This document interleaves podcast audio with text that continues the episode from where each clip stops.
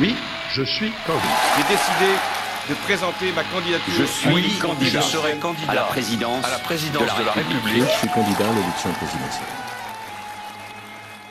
La course à l'Élysée est lancée. Les candidates et les candidats sont déjà en place. Il va falloir batailler, convaincre, trouver des alliés, déjouer les pièges. Pas facile de viser la fonction suprême. Alors, comment faire? Quels sont les bons outils? Les chercheurs de The Conversation France analysent les stratégies pour accéder au pouvoir et les compétences pour le garder. Je suis Cléa Chekreverti. Bienvenue sur Moi Président, Moi Présidente, le podcast qui vous donne les clés de l'Élysée. Si j'étais élue présidente de la République. Et euh, je propose ma candidature. Ma décision a été réfléchie, mais elle est prise. C'est pourquoi je suis candidat à la présidence de la République. Je ferai donc campagne. De quoi s'agit-il? Certains s'affichent avec leur conjoint à la plage, posent en famille ou avec leur chat sur les réseaux sociaux. D'autres se défendent de protéger leur vie privée tout en vendant des photos bien choisies à Paris Match ou font même appel à des coachs en images. Être présidentiable, c'est aussi être sexy et populaire. Alexis Lévrier, bonjour. Bonjour. Alexis Lévrier, vous êtes historien des médias à l'université Reims-Champagne-Ardenne. Vous avez récemment publié Jupiter et Mercure, le pouvoir présidentiel face à la presse aux éditions des Petits Matins, Celsa. Pris dans l'engrenage de la campagne présidentielle, face aux médias justement, on a envie de savoir, faut-il être un people pour candidater à la présidence de la République française? Et si oui, à quel moment cette tendance est-elle apparue? Alors la réponse est oui. Je crois qu'on peut le répondre sans problème par l'affirmative. La Ve République euh, est un régime où le pouvoir est tellement personnalisé que euh, tous les candidats potentiels à, à l'élection sont obligés, au moins dans une certaine mesure, de mettre en scène eux-mêmes, leur couple, leur famille, et tous ont fini par le comprendre. Et d'ailleurs, la naissance de Paris Match accompagne le goût grandissant des Français. On est encore sur la quatrième République, hein, c'est 1949, mais les, responsables politiques vont prendre une place grandissante dans euh, cet hebdomadaire au moment où les Français sont, friands de, de, ces révélations et de cette idée qu'on élit un homme et pas simplement un parti. Et euh, tous ont joué de jeu. Et ce qui est amusant, c'est que le général de Gaulle lui-même, qui était très hostile à cette idée de mettre, euh, d'exposer euh, son couple, sa famille, au moment où il commence à traverser du désert, en 54, il reçoit Paris Match, un photographe et un reporter à la boisserie, donc dans sa propriété, et il se met en scène avec Yvonne euh, dans des poses où qui racontent leur vie d'ermite mais qui la raconte quand même, qui l'expose. C'est tout le paradoxe. On, se met en scène comme étant quelqu'un qui refuse de se mettre en scène. Et il évoque même des sujets euh, très, très intimes, comme la, la mort de sa fille euh, trisomique, Anne, qui a beaucoup marqué le général de Gaulle. Donc, c'est-à-dire qu'il allait très loin, en fait, dans, dans, la mise en scène de sa vie privée. Et tous ses successeurs ont fait de même. C'est-à-dire que le Pompidou a, joué ce jeu, il recevait dans sa propriété de Cajar euh, les, les caméras, il exposait même son petit-fils, âgé de quelques mois.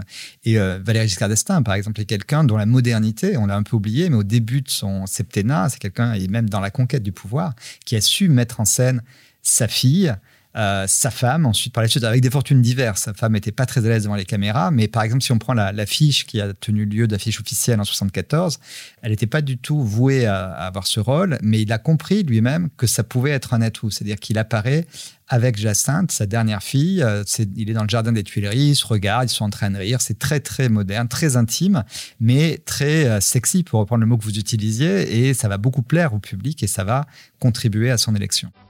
Pour la petite histoire, la famille Giscard d'Estaing a déjeuné dans un restaurant d'altitude hier midi. Au menu, jambon de pays, salade de pissenlit et tarte aux myrtilles.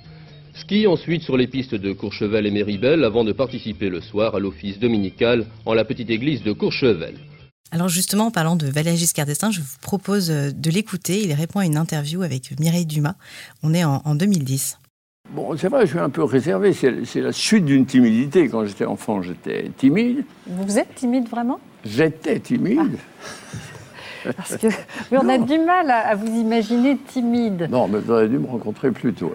non. quand j'étais enfant, j'étais timide. Et il m'en est resté une espèce de réserve. Il y a des choses que je ne peux pas dire parce qu'elles me font des émotions trop fortes, des choses comme ça. Donc il y a une réserve. Et puis c'est votre éducation. Aussi, peut-être, non? Vous savez, notre éducation était classique, on est allé dans les écoles. On a... Oui, à l'ancienne, mais quand même grande bourgeoisie, Oui. peut-être qui crée cette distance. Un petit peu, et puis le temps a changé. Est-ce que c'était justement pour rompre tout cela que vous êtes allé vers les, les Français? Donc il y a eu ce fameux déjeuner, je dis- dîner avec les éboueurs, Petit les déjeuner. rencontres petit déjeuner chez les Français.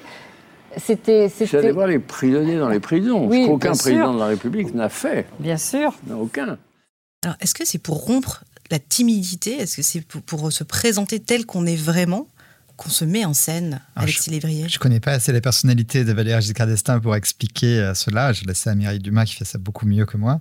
Euh, mais effectivement, je crois qu'il a, un peu comme le général de Gaulle, du- de toute façon forcé sa nature. C'est-à-dire qu'il a, il a bien vu que ce qui fonctionnait dans une élection euh, où on élit un homme, où on lui confère des, des pouvoirs euh, considérables, euh, et où la, la presse est aussi friande de cela, euh, à la fois la presse écrite et les médias audiovisuels, qui s'en sont très vite saisis de cette image privée des, des présidents ou des candidats, eh bien, il a compris, il était jeune, euh, il était assez télégénique, euh, et il a compris que ça pouvait être une force. Il avait une famille unie, euh, des filles qui passaient bien à l'écran, et il a eu l'intelligence de- d'exposer cela. Alors ça se retourne progressivement dans son septennat, et ces images ont, ont très vite vieilli, notamment parce que certaines séquences ont été ratées, parce que sa femme avait lorsqu'ils célébraient ensemble les, les vœux, lorsqu'ils les adressaient aux Français, elle paraissait extrêmement mal à l'aise devant, euh, devant les caméras. Donc ce qui a été plutôt une réussite au, début de, au moment de l'élection et au début de son septennat, c'est par la suite retourné contre lui.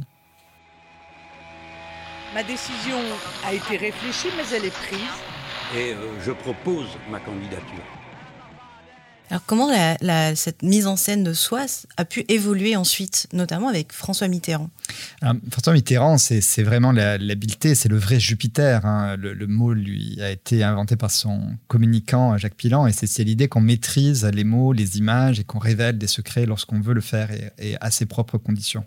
Donc lui a mis en scène sa vie privée, mais à la fin, c'est-à-dire que longtemps ça a été un secret que l'on a conservé, notamment aussi bien son passé vichiste que euh, euh, sa maladie, et puis euh, sa fille Mazarine, un, secret qui était finalement un secret de polichinelle que beaucoup de journalistes connaissaient, mais que personne n'a révélé.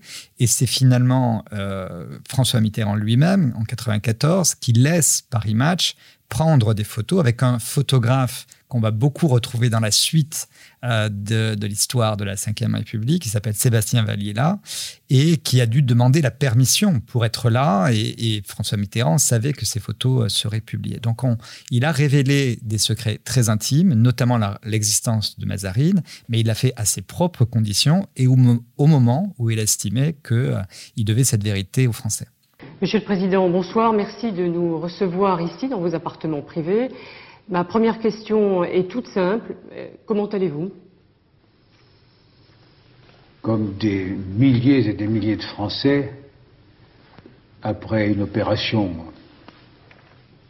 qui sont assez sérieuses, euh, il m'a fallu euh, trois semaines, un mois, avant de retrouver vraiment une aisance pour euh, mes gestes de la vie quotidienne, mes, mes déplacements, Alors justement, le, faire, euh, révéler ses secrets à ses propres conditions, ça demande quand même d'être connecté aussi avec le monde des médias, le, monde des tabloïds, euh, certaines personnalités aussi qui sont, euh, insérées dans ce monde-là. On pense à des coachs en images, par exemple, et on pense aussi à une personnalité euh, dont on a beaucoup parlé euh, sous euh, le quinquennat Macron. Il s'agit de Michel Marchand. Je vous propose d'écouter un, court extrait rappelant la- le parcours de cette dame. Au cœur du dispositif, comme à chaque fois, la reine des paparazzis connaît tout le monde, show business, politique. La voici avec Emmanuel et Brigitte Macron au Touquet l'an dernier. Le couple présidentiel lui doit beaucoup. Elle a façonné leur image au fil des unes de la presse People. Les auteurs de ce livre racontent comment Mimi Marchand a accompagné les Macron au cœur du pouvoir. Un symbole, cette photo prise dans le bureau du président. C'est un acte de, piraterie génial, c'est-à-dire que c'est- une femme qui part de rien, qui s'est construit un empire dans la presse people, dont le rôle est de dévoiler des vies privées, qui se retrouve aujourd'hui à l'Élysée pour protéger celle du président de la République. C'est- inouï. Alors quel est le, le rôle de la presse people et euh, de ces grands patrons finalement dans cette mise en scène euh, de soi? Ben, Je pense que Mimi Marchand, elle montre qu'on a quand même changé de monde depuis l'époque euh, Mitterrand. C'est-à-dire qu'il y a beaucoup plus de journaux People, et pas simplement des journaux People à la française type Paris Match, euh, mais euh, des journaux inspirés de ce qui se passe dans les pays anglo-saxons, des tabloïds, et qui, eux, vont, vont pas demander la permission. Et euh, Mimi Marchand, elle intervient là. Et elle a joué un rôle essentiel sous ce quinquennat d'Emmanuel Macron, mais elle était déjà très influente sous le quinquennat de Nicolas Sarkozy. Elle était proche des deux couples présidentiels, euh, euh, les, les, Sarkozy puis les Macron. Et on retrouve le, photographe dont je vous parlais, Sébastien Valliela, qui est un des principaux photographes de Mimi Marchand.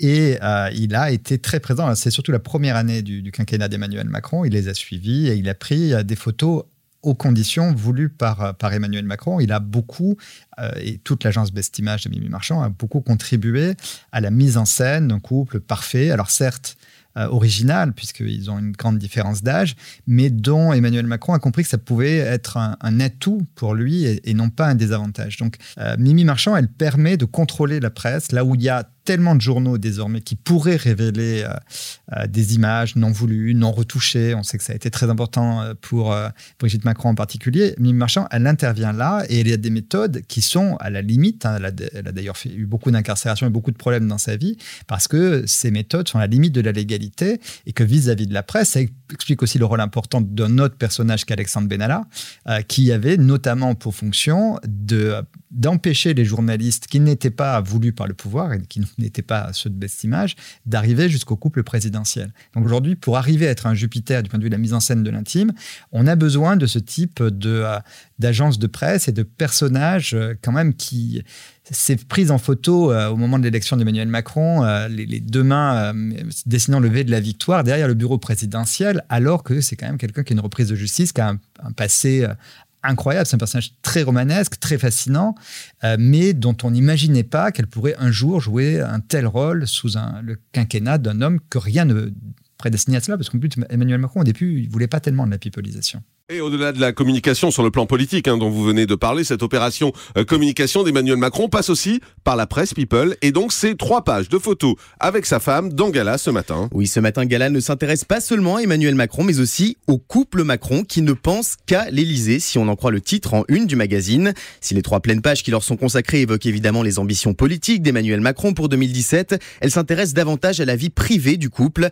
une manière différente de médiatiser le ministre de l'économie qui permet de le starifier mais aussi de créer l'attachement. Dans ce dossier, on découvre plusieurs photos d'Emmanuel Macron accompagné de son épouse Brigitte Trogneux, une professeure de lettres qui partage sa vie depuis 20 ans. Euh, main dans la main, il se balade tranquillement dans les rues de Montmartre à Paris et semble en pleine symbiose. Un couple glamour Tiré à quatre épingles, look chic mais décontracté et lunettes de soleil de star. Dans l'article qui accompagne ces photos, on apprend quelques détails croustillants sur la vie privée d'Emmanuel Macron et sa compagne, comme ces tendres SMS qu'ils s'échangent encore après 20 ans d'amour ou leur passion commune pour le théâtre et la littérature. Alors, Emmanuel Macron ne voulait pas trop au début de la paypalisation, mais entre Emmanuel Macron et euh, Nicolas Sarkozy, on a eu aussi François Hollande, le quinquennat Hollande, et on voit là aussi un exemple phare d'un homme politique qui a tenté d'être un président normal, hein, c'était ses mots. Euh, est-ce que c'est possible d'échapper euh, justement à cette nébuleuse d'acteurs, de tabloïds, d'intermédiaires, euh, d'images finalement? Et est-ce qu'il a essayé? Est-ce qu'il est parvenu? Il a essayé, mais il n'y est pas parvenu. Le concept de présidence normale, qui voulait justement une, rupture avec l'idée d'une maîtrise jupitérienne des images et des mots, a échoué sur ce qu'est la Ve République et sur ce que sont les attentes des Français. Ça changera peut-être, mais pour l'instant, il y a encore ce goût de la personnalisation du pouvoir. Et François Hollande a, dû constater lui-même qu'en laissant les photographes euh, le prendre en photo dans des postures très peu valorisante parfois, euh, eh bien, ça le conduisait à dégrader sa propre image et du coup la fonction présidentielle elle-même. Et on retrouve Sébastien Valli c'est pour ça que c'est vraiment un personnage clé, on le sait peu, mais de, la Ve République, en tout cas depuis euh, Mitterrand, euh, puisque c'est lui qui prend 20 ans après la photo de Mazarine, pour laquelle il avait dû demander la permission, la photo du scooter, donc qui révèle le, couple formé par François Hollande et Julie Gaillet, et cette fois-ci, évidemment, il n'a pas demandé la permission. Donc d'un François socialiste à l'autre, on a changé de monde, c'est-à-dire que la presse people a pris beaucoup plus de place, et surtout, on a un président qui s'est trompé d'époque, François Hollande, qui a cru qu'on n'avait pas besoin de la pipelisation et qu'on pouvait être un président normal. Non, sous la Ve République, il ne peut pas y avoir de président normal. Tout avait commencé dans la presse People vendredi 10 janvier. Le magazine Closer publie une série de photos Pour l'auteur de l'article, le président de la République entretiendrait une liaison avec l'actrice Julie Caillet. Les exemplaires sont à peine dans les kiosques que François Hollande réplique par un communiqué diffusé à l'AFP. Le président de la République ne dément pas la rumeur de la liaison, mais en appelle au respect de la vie privée. Quatre jours plus tard, lors de sa conférence de presse et devant plus de 600 journalistes, François Hollande ne peut échapper aux questions. Sa réponse sera extrêmement courte. Les affaires privées se traitent en privé, dans une intimité respectueuse de chacun. Donc très clairement, François Hollande n'a pas joué le jeu, en tout cas n'a pas compris les codes. Il n'a pas accepté cette personnalisation du pouvoir euh, qui lui était finalement demandée. On peut imaginer qu'elle est, inhérente finalement à la fonction présidentielle. Mais est-ce qu'elle n'a pas aussi des limites, cette hyper-personnalisation, cette pipolisation? Est-ce qu'il y a des exemples en particulier, Alexis Lévrier, sur lesquels on pourrait s'arrêter? Oui, il, y a, peut y avoir des effets pervers dans la médiatisation de l'intime. Certains responsables politiques, d'ailleurs euh, de manière assez euh, euh, finalement significative, ils ne sont pas arrivés jusqu'à l'Élysée. Mais ils ont joué ce jeu-là, pensant que les Français attendaient cela, que c'était un atout. Alors il y a toute une génération, on peut penser à Dominique Strauss-Kahn, on peut penser à Nicolas Sarkozy, on peut penser à Ségolène Royal. Et dans le cas de Dominique Strauss-Kahn et de Ségolène Royal, pour des raisons très différentes, ça s'est vraiment retourné contre eux. Le cas le plus symptomatique, je pense que c'est celui de Ségolène Royal, qui dès 1988 se met en scène avec François Hollande euh, dans Paris Match et qui après va mettre en scène la naissance de chacun de ses enfants. Et elle va aller très loin et je trouve que c'est une anecdote qui est euh, certes... Euh, on peut se dire qu'elle n'a pas beaucoup de valeur, mais elle est quand même très représentative de la manière dont ça peut nuire finalement à un homme politique, ou en l'occurrence à une femme politique, qui allait très loin dans la pipolisation, et peut-être trop loin. Euh, en 1994, lorsque sa dernière fille, Flora, naît, elle va convoquer, grosso modo, la presse, tout le monde, toute la presse passe dans la maternité où, Flora est née, et elle va notamment euh, accorder une interview à, Paris Match, toujours le même journal, euh, et l'une des deux journalistes, on le sait peu, s'appelle Valérie Massonneau. Alors à ce moment-là, elle porte son nom de jeune fille, mais quelques années plus tard, elle s'appellera, après son mariage, Valérie Trierweiler. C'est-à-dire qu'elle elle entre dans la vie privée, euh, puisqu'après ils vont se recevoir, ils vont se côtoyer, elle entre dans la vie privée du couple royal Hollande parce que Ségolène Royal a choisi de mettre en scène la naissance de sa fille qui à ce moment-là n'a même pas 24 heures et qui est déjà sous tous les projecteurs. Sa maman est ministre. Flora ignore encore que c'est une première dans l'histoire de la République. Un bébé d'un jour qui fait son entrée sur la scène publique, une petite fille qui fait déjà sa première télé.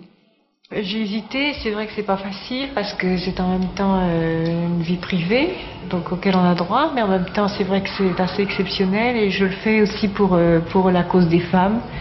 Parce que je crois qu'un des grands problèmes aujourd'hui, c'est précisément à l'heure où les femmes accèdent à des responsabilités importantes, de pouvoir concilier à la fois euh, leur vie maternelle, affective, familiale et professionnelle. L'arrivée d'un nouveau-né ne devrait pas poser de problème à cette responsable politique de 38 ans et déjà mère de trois enfants. Euh, ce qui est euh, incroyable, c'est que d'une part, ça va nuire considérablement à sa campagne de 2007, puisque à ce moment-là, il y a déjà Valérie Travailer qui est entre le euh, premier secrétaire du PS et la candidate, et tout le monde voit bien, sans que ce soit dit jamais explicitement dans les médias, qu'il y a de la friture sur la ligne, qu'ils ne s'entendent pas, que le, premier secrétaire dit une chose et que la candidate dit le contraire. Oh, ils sont censés être en, couple et personne ne, révèle la vérité. Euh, et il y aura un livre qui s'appelle La femme fatale de, de, euh, Raphaël Baquet et Darian Chemin qui paraîtra après l'élection et qui révèle cette journaliste, l'existence de cette journaliste qui euh, est la maîtresse de François Hollande et qui a tant nuit à la candidature euh, de euh, Ségolène Royal. Donc on a ici vraiment l'effet boomerang de la médiatisation de l'intime. Elle a fait entrer d'une certaine manière Valérie Travailer dans leur vie privée et finalement ça a dynamité non seulement son couple mais finalement sa candidature à l'élection présidentielle. Je suis candidat à la présidence de la République c'est vraiment un jeu dangereux. On, peut le voir, hein, en tout cas pour euh, Ségolène Royal, ça s'est révélé euh, assez désastreux. Est-ce qu'il existe, Alexis Lévrier, des garde-fous justement face à cette euh, surmédiatisation de l'intime, à la fois pour les politiques, mais aussi du côté des médias? Je pense que du point de vue législatif, on peut inventer un tas de choses. Et d'ailleurs, François Hollande, alors c'est pas présenté explicitement comme ça, mais dans les mois qui ont suivi l'affaire du scooter, on a changé de législation et, l'aide postale, qui est la principale aide publique euh, à la presse depuis cette époque-là. On est quand même dans les mois qu'on suivi le, le, scoop du scooter. Euh, cette aide postale a été fortement réduite pour les journaux dits de divertissement, autrement dit la presse people. Le problème, c'est que Paris Match, toujours le même journal, lui ne souffre pas de cela. Il était classé dans la presse d'information politique et générale, alors que Closer, qui avait révélé le scoop, euh, et les autres journaux de ce type, eux, ont perdu une grande partie de leurs aides postales. Donc là, on est forcément amené à voir la main du pouvoir, une tentation du pouvoir politique de choisir les bons et les mauvais journaux, de dire, bon, euh, Paris Match est un journal qui fait du people, mais avec le consentement des politiques, donc c'est respectable. Closer le fait sans le consentement, donc il faut le punir. Donc c'est, à mon avis, un garde-fou problématique parce qu'on y voit forcément l'intervention du pouvoir. Je crois que les vrais garde-fous doivent venir de la presse elle-même. Et de ce point de vue-là, on évoquait l'élection présidentielle de 2007. Je crois qu'il y a beaucoup de choses qui ont changé depuis. Euh, euh, Raphaël Baquet et Ariane Chemin, ils avaient voulu révéler le scoop de l'existence de Valérie Trierweiler dans les pages du Monde. Et à ce moment-là, avant l'élection, on leur avait dit que le Monde ne se mêlait pas du people et que c'était de l'ordre de l'intime. Et elle défendait une idée qui, à mon avis, est très juste, c'est que quand les politiques mettent en scène leur vie privée, on n'est plus dans l'intime, on est dans... Euh, ils ont eux-mêmes choisi d'en faire quelque chose de public. Et à ce moment-là, on est en droit de s'interroger sur la dimension politique de cette mise en scène de, l'intime. Et aujourd'hui, d'ailleurs, c'est ce que Raphaël Baquet m'avait confié quand je l'avais interrogé, c'est, elle pense que son propre journal ne ferait plus euh, se, se, créer omerta autour de questions comme celle-là. On l'a vu d'ailleurs, et, parfois, ça permet aussi de faire naître une vérité et de défendre euh, un candidat. Euh, ce qui s'est passé pour Emmanuel Macron, il était, euh, pendant la campagne, euh, donc avant de 2017, victime de rumeurs sur sa vie privée, on le disait homosexuel, et en fait, ce qu'elles ont fait, toujours les mêmes journalistes, d'ailleurs, Raphaël Baccar et Yann Chemin, elles ont détricoté cette rumeur. C'est-à-dire qu'elles ont dit, voilà, il y a cette rumeur qui court, dont tout le monde finalement avait entendu parler, et on va vous expliquer d'où elle vient. En l'occurrence, elle venait de milieux gays, mais défavorables à Emmanuel Macron, qui ne voulait pas qu'il soit président. Donc là, on a permis, finalement, en racontant l'origine d'une rumeur, en la détricotant, de faire naître vérité. Donc je crois que la presse, elle a un rôle à jouer d'explicitation, de, euh, de, de, clarification de ce qui est porté dans l'espace public. Moi, à titre personnel, je pense que ce qui est, je suis d'accord avec François Hollande, ce qui est privé devrait se régler en privé et on ne devrait pas mettre en scène l'intime. Mais on est dans un régime politique qui conduit à cela et les Français eux-mêmes attendent cela. Donc la presse, elle a le devoir de faire le tri et à partir du moment où un homme ou une femme politique met à ce point sa vie en scène, il est légitime que la presse se demande si c'est vrai ou faux et puis surtout quelles sont les implications politiques de cette mise en scène. Alors sur la campagne 2021-2022, euh, on a un autre, une autre dimension, un autre acteur qui est particulièrement important, ce sont aussi les réseaux sociaux, les médias sociaux. Comment un candidat, une candidate utilise ces réseaux sociaux et, comment finalement ce, cette question des garde-fous peut jouer ou non dans cette ère qui est la nôtre? Ah, c'est une vraie question et pour l'instant on a peu de, moyens d'y répondre parce qu'on sait bien qu'il y a un no man's land euh, du point de vue législatif sur les, réseaux sociaux. La loi Avia voulait essayer de les, réguler, mais elle a été, euh, elle posait des problèmes, notamment dans la manière dont on, elle présentait, euh, dont elle confiait finalement à, ces réseaux la, responsabilité de leur contenu et, et la, la, le soin de, de faire le, tri. Euh, on, on a beaucoup de mal à réguler les réseaux sociaux. Ils comportent beaucoup de rumeurs, beaucoup de fake news, beaucoup de mensonges dont on a du mal à restituer l'origine. C'est pour ça que la loi sur les fake news, à mon avis, n'est pas un bon moyen de lutter parce qu'on ne va pas demander à un juge des référés de faire en trois jours euh, ce que nous, souvent historiens de la presse, on n'arrive pas à faire en trois siècles. Souvent, il y a des, des rumeurs et des fake news, on ne sait pas d'où elles viennent et on ne sait pas si c'est vraiment une erreur ou une manipulation. Donc je pense que c'est pas un bon moyen de, de, juguler cela. Donc ça reste un chantier ouvert. On voit que les hommes politiques, les responsables politiques de manière générale se les approprient, ces réseaux, les utilisent. Le président le fait beaucoup. Ça peut se retourner contre eux. Euh, rajeunir son image en utilisant euh, TikTok ou en utilisant des youtubeurs, c'est une bonne chose, mais ça peut aussi être un lieu de prolifération de rumeurs, ces réseaux, et à ce moment-là se retourner contre les responsables politiques. Merci beaucoup Alexis Lévrier. Donc candidate et candidat, oui, il faut être people pour briguer la fonction présidentielle, mais attention à l'effet boomerang. Exactement. Alexis Lévrier, merci. Merci à vous. Je rappelle que vous êtes historien du journalisme et des médias à l'université de Reims-Champagne-Ardenne, que vous avez récemment publié Jupiter et Mercure, le pouvoir présidentiel face à la presse, et que nous pouvons retrouver également tous vos articles sur The Conversation France. Vous avez écouté Moi Président, Moi Présidente, le podcast qui vous donne les clés de l'Élysée. Oui, je suis candidat. J'ai décidé de présenter ma candidature à l'élection présidentielle. Oui, je suis candidat à l'élection présidentielle.